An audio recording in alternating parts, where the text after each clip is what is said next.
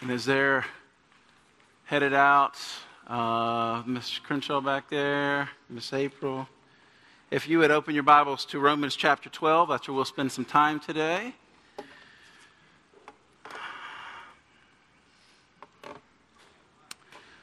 Um, and I'd like to pray together before we just get started that uh, that song we sang would be really true, be the cry of our heart, not just words that we sing. Our lives would be aimed and oriented around the goal of lifting Jesus up. Would you pray with me? Father God, thank you for um, thank you for your incredible love for us. Your mercies new every morning.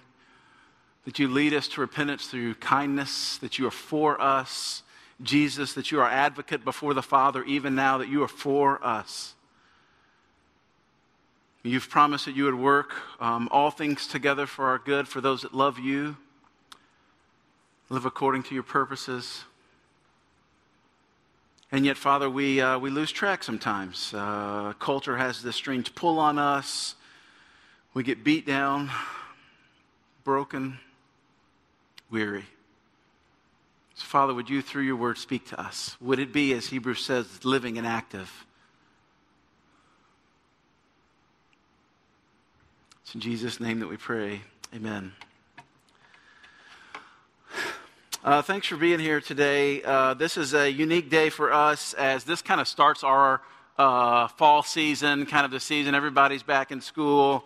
And um, we have a vision night tonight, and I would echo any announcements that's been made about that. If you really want to know kind of what our church is about and what we're seeking to do over this next uh, year, this school year, um, I would encourage you to come tonight and, uh, and just hear a little bit of that. We'll eat together, and then you'll hear from myself and from Jason um, just about what this looked. We've had some significant change in our church um, with uh, planting the, the Shreveport church, and so we've kind of adjusted and shuffled some things, and so that's really what that's about tonight. Uh, in light of that, in our last uh, four week part of our Oikos series, um, I wanted to maybe you would call this a, uh, a vision Sunday of, of, of sorts that I just want to kind of talk about who Scripture or what Scripture has called us to be as a people. When you think about church, people think about a lot of different notions. They think about a place that they attend, when really in the New Testament, the church is the people of God, and there's a lot to say in Scripture about that. What we've tried to do is sum it up um, with our little mantra that we are a spirit led family on mission making disciples. That's who we seek to be, claim to be. That's the, uh, uh, that's the lens at which we view things from. That's our scorecard as well. When we sit together as a staff, um, we don't talk. We don't spend a whole lot of time talking about the service, although we, you know, we, we do mention some of those things. But we really ask ourselves the question are we really making disciples of Jesus? And what do we need to adjust in our environments or our rhythms as a church and as people in our community groups? What do we need to do so that we can really be a spirit led family on mission making disciples? And some of these things, some of these identities in that phrase of being family, of being missionary, of making disciples, some of these things I think we're doing well. Um, some of these we're working towards. And again, I'm not pulling these out of a hat. Um, these were the themes that were in Acts and Romans. Uh, Jesus talked about them. They're in the Old Testament. Nearly every letter that Paul wrote, he kind of hones in on these three identities. So I, I want to talk about those and then a few statements underneath those. This first identity is that of a disciple. When you think of the term disciple, what comes to your mind immediately? I know it's in my mind races Matthew 28, this great commission, as you do life, go and make disciples. There's only really one command in that. It's not the baptizing or the teaching. In the Greek, the only real command is this making disciples. Go and make disciples. As you go, make disciples. As you teach, make disciples. As you baptize, make disciples. Over and over, it's pictured again and again. And I can say this the church in the West does a good job at making disciples. I could say America at large, our culture does a good job at making disciples, but with one problem is we aren't making disciples of Jesus. We're making disciples of something else. Everyone's trying to train someone up to hold value and esteem highly what they find is most beautiful, and very few of us, even in the church, find Jesus as this, uh, the supremacy of Jesus as this beautiful thing in which we are hoping to mature ourselves into, conform into that image of. And this is what Scripture speaks to. And it's this call for us to uh, return to this. And as a church, as disciples of Jesus, we want to be focused on growing as disciples of Jesus and making disciples. Growing as disciples and making disciples. Look at Romans 12 with me as we kind of just jump in this thing. This is a passage you've probably heard a lot, and we don't have time to really do uh, this passage real justice. Um, we're going to kind of skip around a little bit and kind of get these identities out of here. But he starts in, in Romans 12. He says, I appeal, I appeal to you, therefore, brothers, by the mercies of God, to present your bodies as a living sacrifice, holy and acceptable to God, which is your spiritual worship. Do not be conformed to this world, right? You've heard this, but be transformed by the renewal of your mind, that by testing you may discern what is the will of God, what is good and acceptable and perfect. Again, this is familiar to you, but this is this great call to the church. Now, understand when Paul is writing this letter, he is writing it to a church that is under severe persecution. He is writing it to a church that, as, uh, as they turn to Jesus, that their whole lives would be uprooted that there are Caesars of the day that are dipping Christians in tar and sticking them on a pole and lighting them a fire so that they can light up the walkway right to the Roman palace. So to be a Christian was not uh, a cultural um, uh, benefit to anyone at that point. It would cost them maybe even their very own life. And to that, Paul is saying, listen, don't be conformed to the pattern of this world, but be transformed. He's calling us to be a disciple. That's what Jesus said many, many times as he preached the Sermon on the Mount. If he said, If you desire to be my disciple, or no one is fit to be my disciple who puts his hand to the plow and looks back, that's what it says in, in, in Luke, in order like this is all in. Discipleship is all in. It's not an add on out in the periphery, like, you know, I'm doing this and this and this, and I'm juggling all these plates, and yes, I'm going to throw discipleship of Jesus onto one of those. No, this discipleship idea is this new identity that takes over. It speaks a lot in Romans 12 and throughout the other passages about this idea of transformation. That's really the heart of discipleship is being transformed, even as Weston alluded earlier, from who I am to who I'm becoming, this picture of Jesus.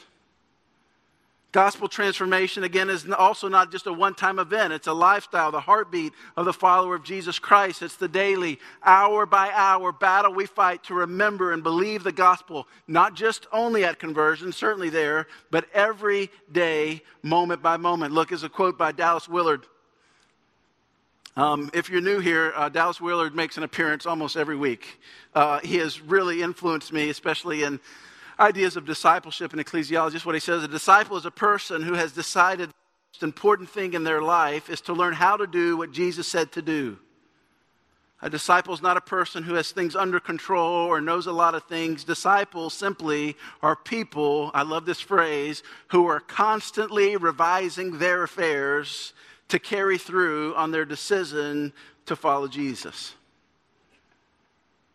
So we have this idea of this transformation at the beginning when we pass from death unto life, when we committed our life to Christ. And you may remember in your story when that happened or the season of which that happened, when, when the light came on and you began to, uh, the gift of faith was imparted to you and you began to believe that Jesus was not only your only hope for salvation, but the most uh, supreme thing that we could live our life for. But this idea of transformation and discipleship just keeps to this constantly, as Dallas Willard says, revising our affairs to carry through on your decision to follow Jesus.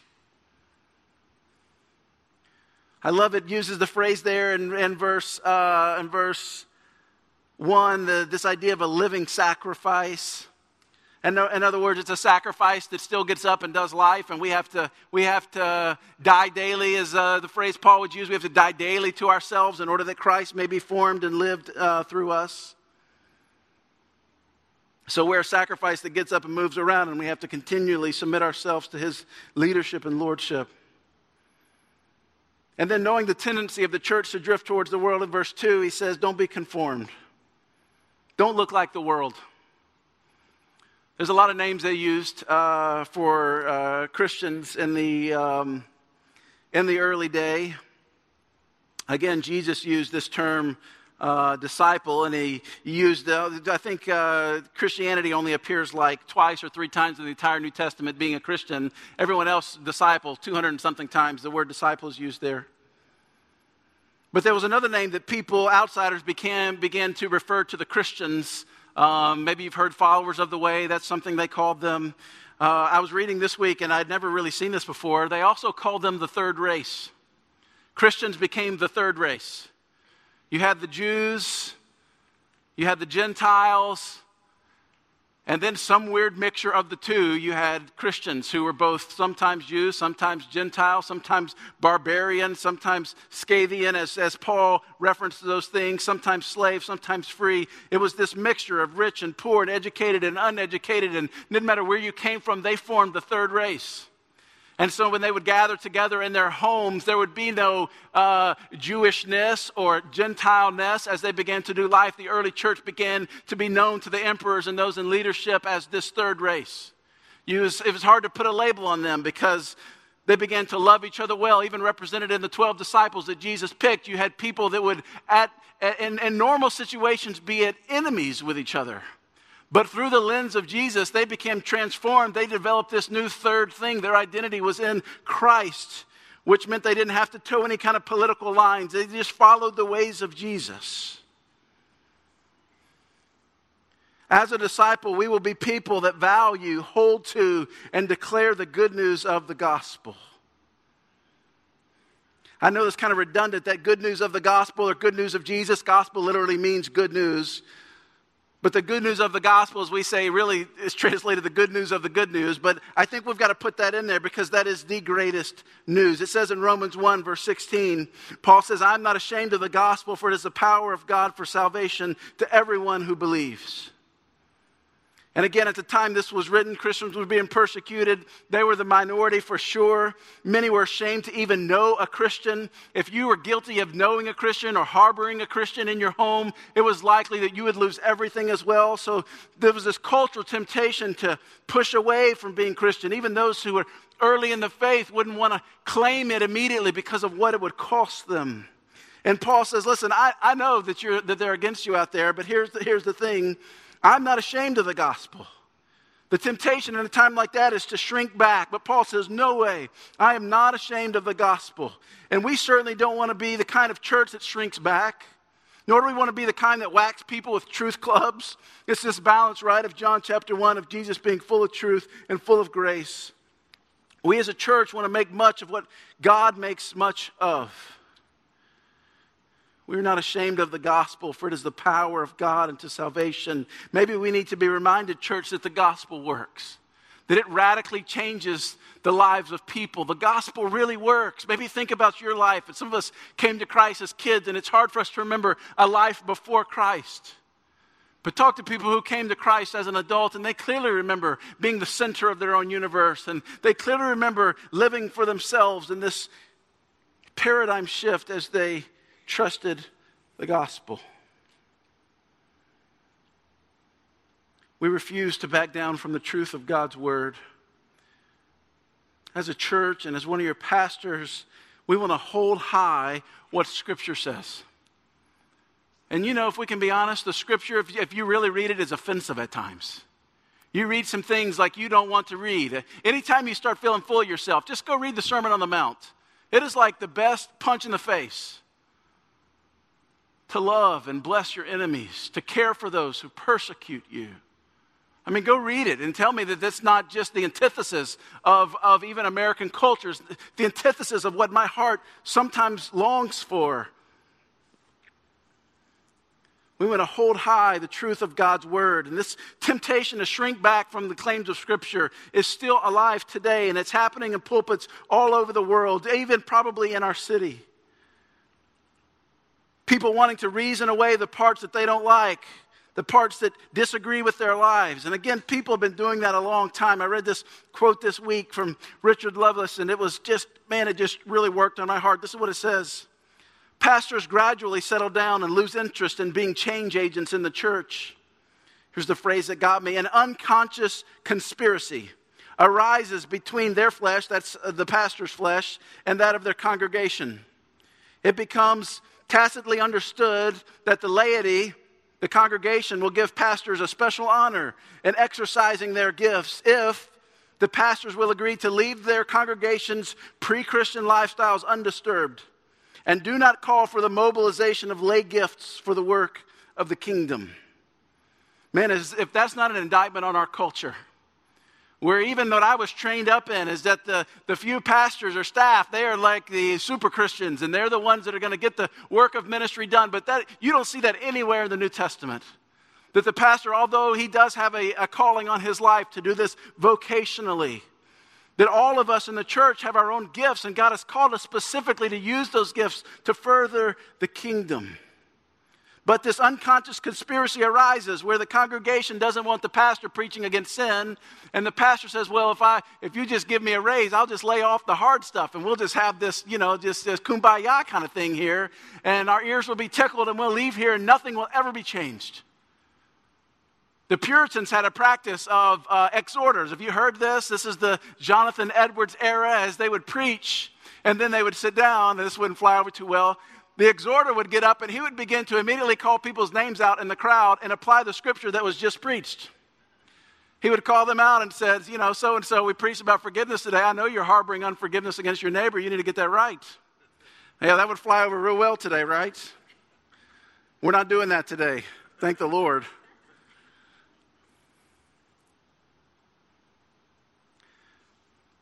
To be a disciple means that we have to come under God's word not to excuse it away, and not just to read it as history, and not just to read it as ideals that we should aspire to, but that it would be, it would have authority over our lives. As it says in Timothy, that it's God breathed and profitable and brings rebuke. As Hebrews says, it is living and active and I think what we have here, and we've mentioned this before, is this Dalmatian theology where we just want to believe Scripture in certain parts. And we want to read the parts of Scripture that make us feel warm and fuzzy, but we don't ever want to deal with this idea of maturation or sanctification, this idea of repentance. That in the Western church has become a terrible word, but in the early church it was a beautiful word. Just quickly, this three ways the gospel transform, uh, transforms us. As it's talking here in Romans 12, but be transformed by the renewal of your mind, this new way of thinking, this centering your life around the way of Jesus, which leads to discerning what God's will is. Three, three ways, and there's more than three. We could probably list 10 or 20, I don't know. Three, I think, predominant ways is first, humility. The gospel transforms us from proud to humble. In humility, we see how utterly sinful we are and that we are unable to save ourselves through our own efforts. And because of this, we're humble towards God, but also humble towards others. We understand that all humanity stands on equal ground, sinners in need of a Savior. Our salvation is not owing to anything inherent in us or anything that we have to accomplish or prove. It's solely from God so that no one can boast, Paul says in Galatians. So we cannot have a sense of superiority over anyone, but a sense of mission to everyone. The gospel requires humility and it transforms us into more and more humble people. Next is boldness. We are confident before God because we have the righteousness of Christ credited to us and are always acceptable to God, regardless of our poor performance. You ever have one of those weeks where you just kill it? And you just wake up every morning. Maybe you fast through the day. You're just uh, you're walking with God. You're casting out demons, maybe. I don't know. You're praying for people to come back to life. Just one of those kind of weeks, right? That, that everything seems to go right and you feel like you're just walking in the power of God. And then maybe you also have those weeks where you just blow it. And it just seems like one situation after the next, you just didn't come through and you just see the worst of yourself. The sin just kind of oozes out and you just feel just numb and. Uh, just numb to the whole thing, that your heart's just seared of some way. I've had, I've had weeks like both of those, and I remember just a few weeks ago feeling this icky feeling. I just, I just slept in when my alarm went off. I wasn't in God's word. And you go to God and say, God, I just, I don't even feel like I can pray. I just, I just haven't been walking with you. I just have no power, but I want you to hear me. I just felt very clearly God speaking to my heart like, Luke, your relationship with me is not based upon your performance. You don't work all week to gain better access to me because you are in Christ and Christ is in you, that you've been crucified with Christ. When God looks down on us, he sees Christ, and because of that, we have access to the Father, no matter how well we're performing. And that should give us a boldness through our fellowship with God, even though it might be strained at times, His acceptance of us is never in jeopardy. Because we are accepted by the ultimate person in the universe, we can even risk our reputations on earth for the sake of His name and purposes. Speaking to even as Paul is saying here, listen, don't be conformed. Yes, you're going to stand out. Yes, you're going to be a third race. Yes, people are going to look at you weird when you take a Sabbath. Yes, they're going to look at you weird when you give portions of your income. Yes, they're going to look at you weird when you adhere to this ethical and moral code that God has handed down for our benefit, but it's okay because you're not living for them. The third thing, and these each could be separate sermons, the third thing is this deep affection for God. The gospel transforms us for us in our hearts to have this deep affection for God. This is why these songs that we sing, Lord, I need you. Or I want to see you lifted high. We understand truly, but not fully, the depth of his love for us and the sacrifice to save us. Therefore, we live out in this gratitude of grace, not out of fear of punishment, We've become children of God and we don't respond to God out of fear like slaves do, but out of affection like sons and daughters. There's gospel power in that. Disciples. The next identity I want us to see is this idea of community or family. There's this interdependence to the community of faith. And God made it that way that I don't have all the spiritual gifts, and neither do you. So, in order for us to accomplish this, we're going to have to work together. We're going to have to be folded in together. There's this idea of interdependence. I love this, how God made it. Look down in, uh, in verse 3 of chapter 12. For by the grace given to me, I say to everyone among you that you ought to not think uh, of himself more highly than he ought to think, but to think with sober judgment judgment, each according to the measure of faith that God has assigned. Verse 4 For as in one body we have many members, and the members do not have all the same function, so we, though many, are one body in Christ. I love this last phrase, and individually members of one another. This picture of gospel community. And as gospel community, We should be a people that love deeply and loyally. As a gospel community, that we love deeply and loyally. John 13, 34, he says, Love one another as I have loved you. Each one of us has been called to treat each other as Christ has treated us. Let me ask you a question How much mercy has Christ shown on you? What are the number of times that He's provided forgiveness for you? How much has He blessed you? And then likewise, we should extend that to others no matter how hard it is. And let me promise you, if you've done this very long, it is hard to be committed to loving each other deeply and loyally. This is not extra credit for the super spiritual. This is the call on all of us. Paul says, listen, as we are transformed, these are the things that are going to be true about our lives this interdependence with others, this loving one another. This was the idea of the prayer of Jesus as we take it all the way back to the very Godhead that operates in perfect community with each other. To be made in the image of God is to be made for this. To walk in the way of Jesus is to walk this way. There's a famous story about Dietrich Bonhoeffer. Maybe some of you know him, who was a pastor and professor at a seminary. He wrote a book called Life Together. Anyone ever even read that book? Maybe the first chapter? The first chapter strong. It kind of gets a little uh, heavy after that, but he wrote this book called Life Together based upon his experience um, starting in a legal seminary in Nazi Germany called uh, Finkenwald. And he was open to any one of the confessing church, and they would literally do life together. They would gather together early in the morning and they would sit in silence for 30 minutes to prepare their heart for the Word of God to be read.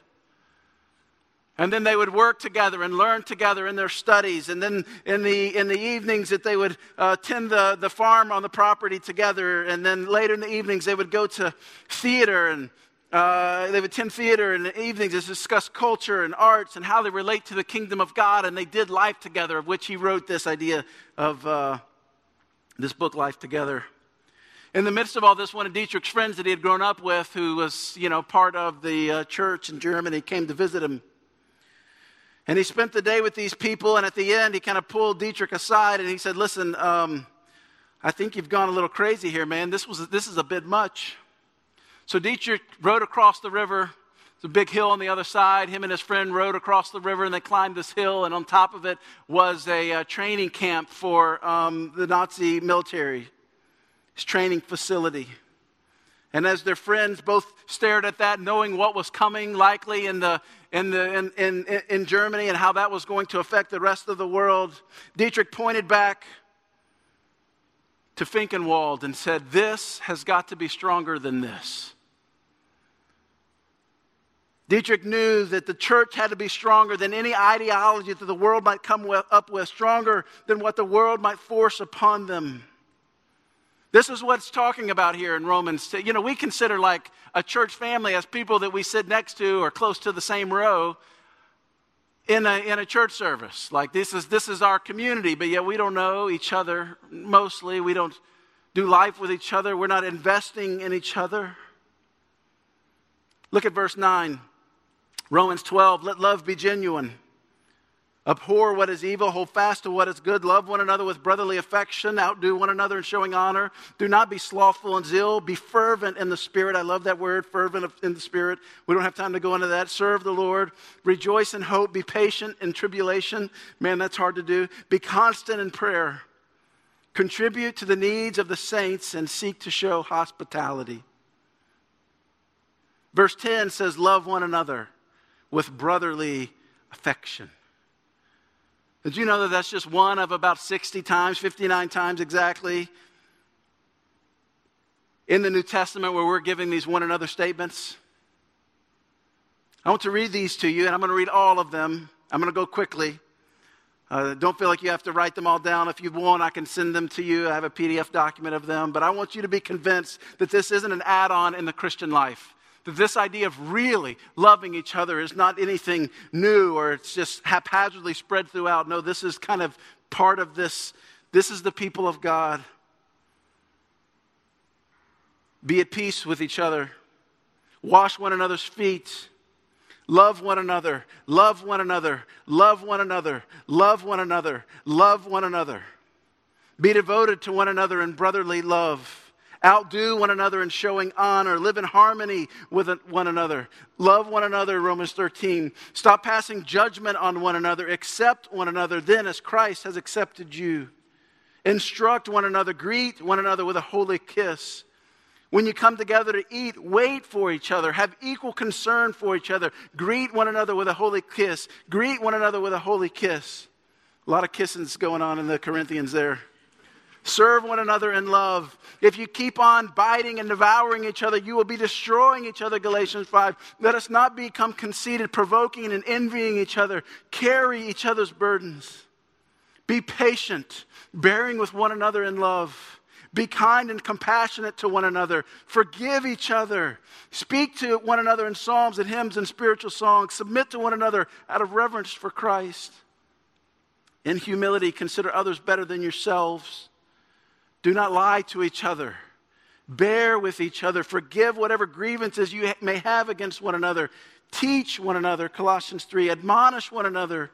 Make your love increase and overflow for each other. Love each other, 1 Thessalonians. Isn't that incredible? We're only halfway there. Encourage one another. Encourage one another. Build each other up. Encourage one another daily, Hebrews says. Spur one another on toward love and good deeds. Encourage one another. Don't slander each other. Don't grumble against each other. Confess your sins to each other. Pray for each other. Love one another deeply from the heart. Live in harmony with one another. Love each other deeply. Offer hospitality to one another without grumbling. I love he puts the without grumbling because sometimes that's hard.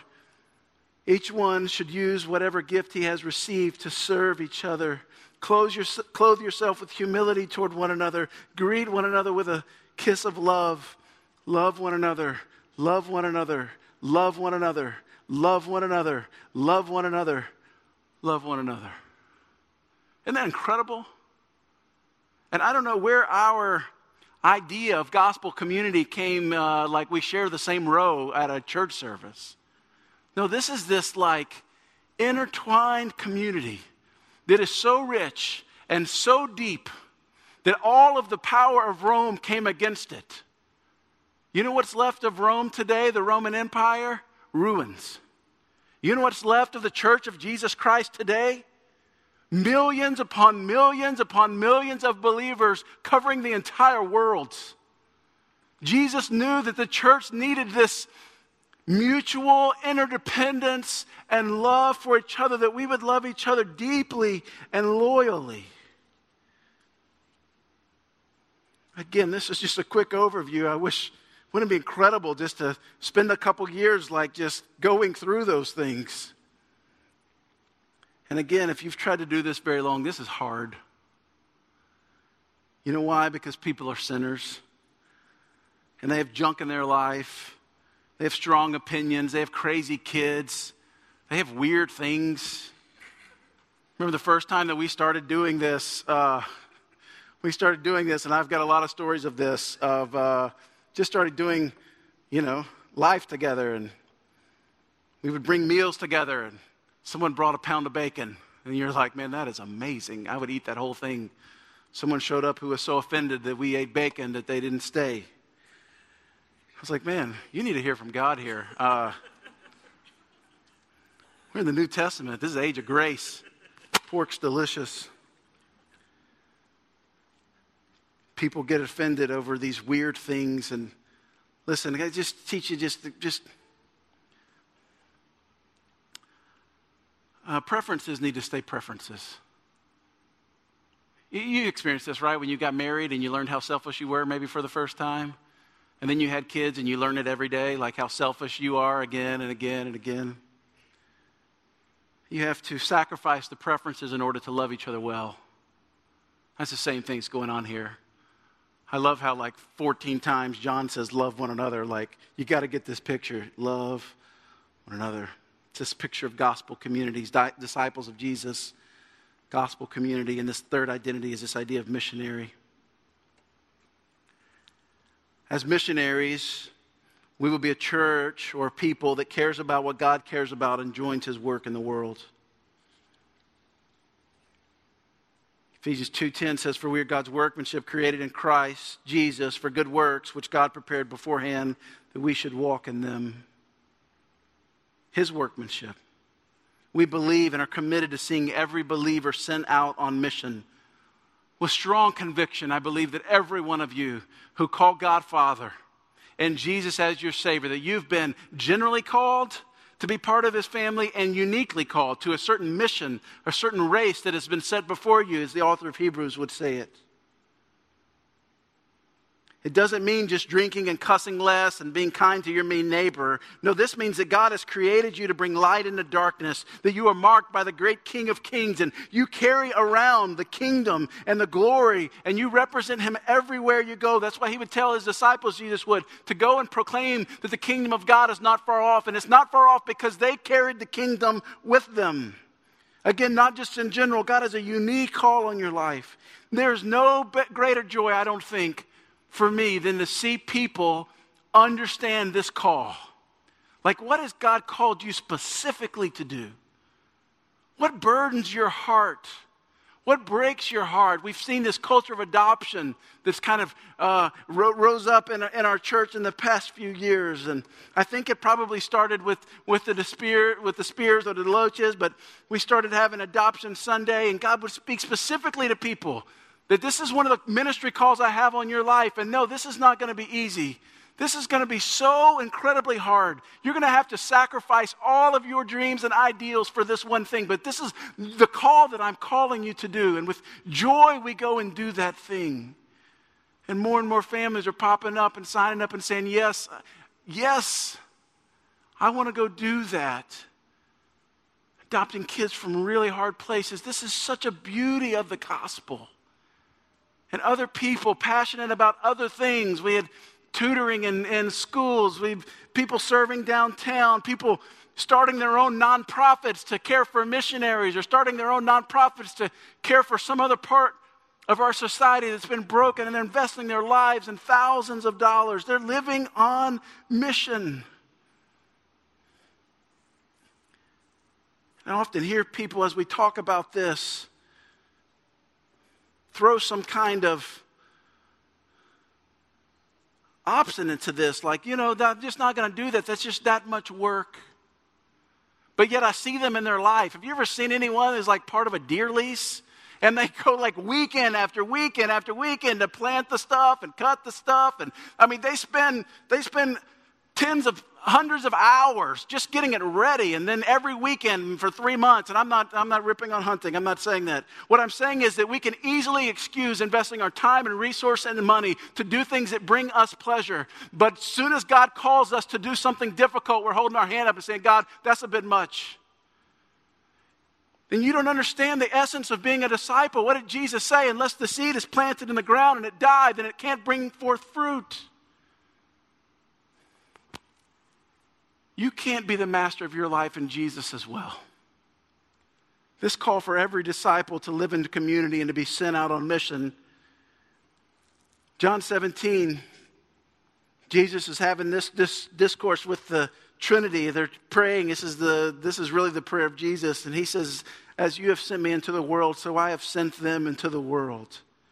That incredible? Jesus says, just as I've been sent, left the glory of heaven, came down here, took on flesh, incarnated with people, laid my life down for them, washed the stinky feet of the people who were going to betray me again and again. People would follow and leave. Just as I have been sent, so I send them. Verse 13, the last part of this passage we're going to cover today says, contribute to the needs of the saints. That doesn't just mean physical needs contribute to the needs of the saints, and seek to show hospitality. This is the verse I'm actually supposed to be preaching on today. It's going to get like five minutes, but as I studied this week, I just wanted us to get this full picture of what it looks like to really follow Jesus. Seek to show hospitality. That word hospitality literally means love of stranger. We think of hospitality, we think of like entertaining guests, right? And people coming over.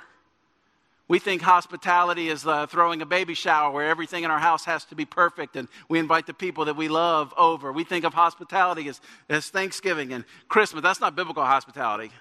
That might be something else entirely. But biblical hospitality literally is love of stranger, meaning that you're inviting people into your home that don't normally belong there. When Job was protest, protesting against his sickness. One of the virtues that he said he never neglected was hospitality. I don't think I have this on the screen, but in Job 31 32, he says, The sojourner, the stranger, has not lodged in the street. I have opened my doors to the wayfarer. And that's not surprising because the Lord himself said of Job that he was an upright man and he feared God and he turned away from evil. Verse 1, chapter 1.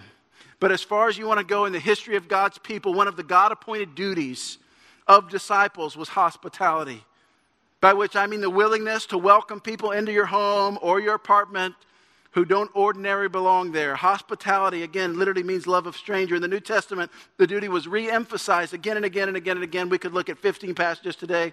The one in our text is verse 13 of chapter 12. Practice hospitality.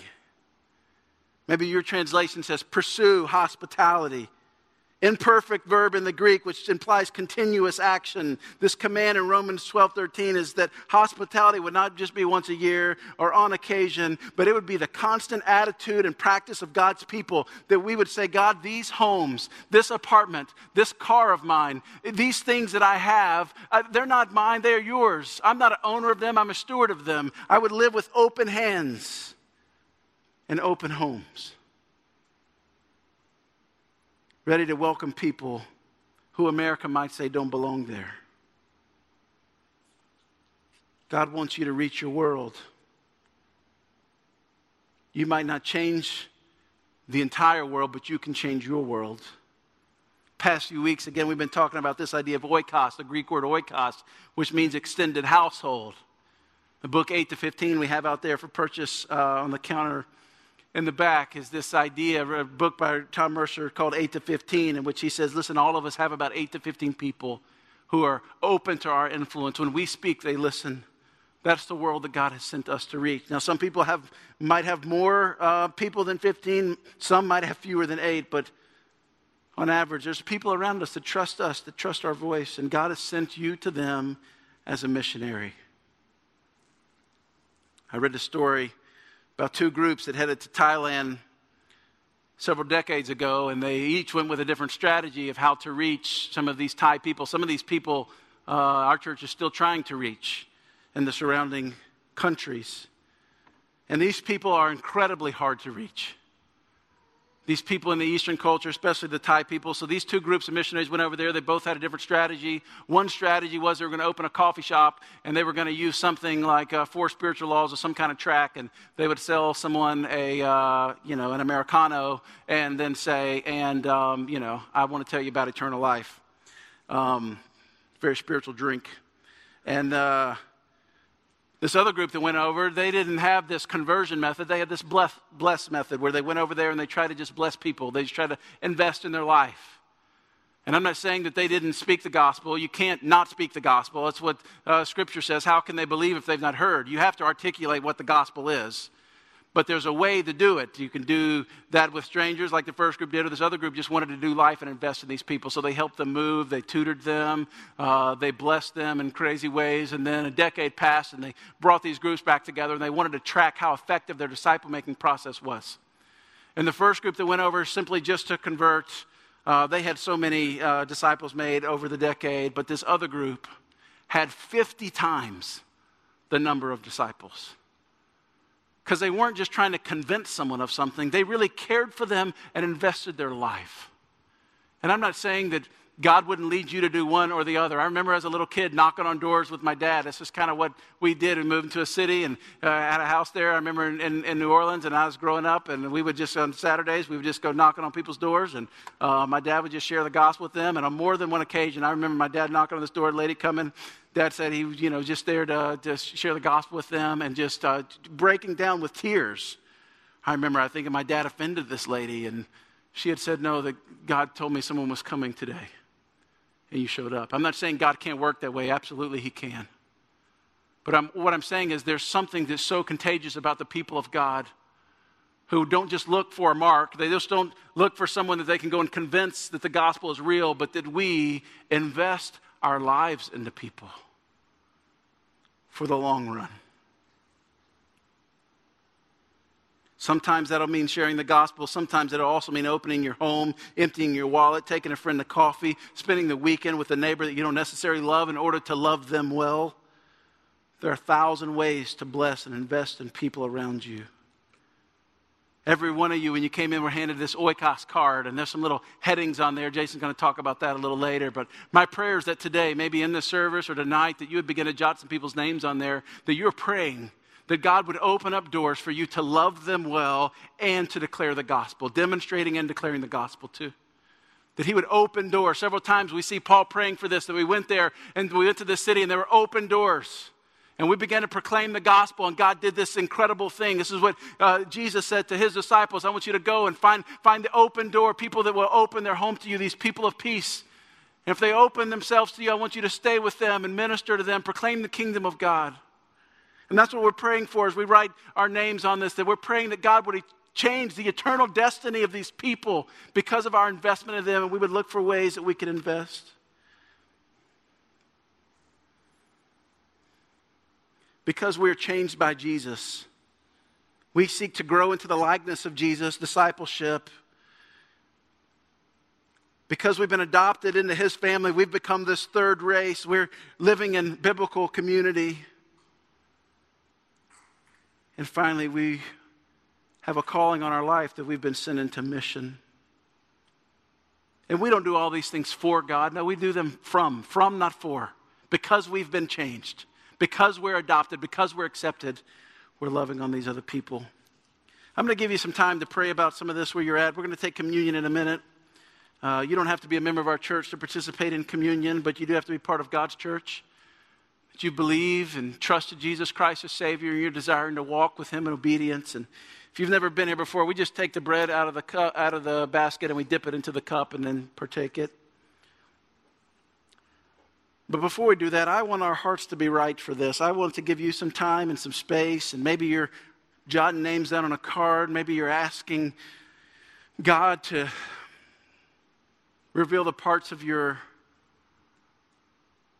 heart that aren't right with Him. Maybe there's some sin that you've hidden. Maybe you've been adopted into His family, but you're still acting like an orphan, that you don't have a place to belong. And I pray that you would push back the lies of the enemy today and understand who you are in Him. God, we love you.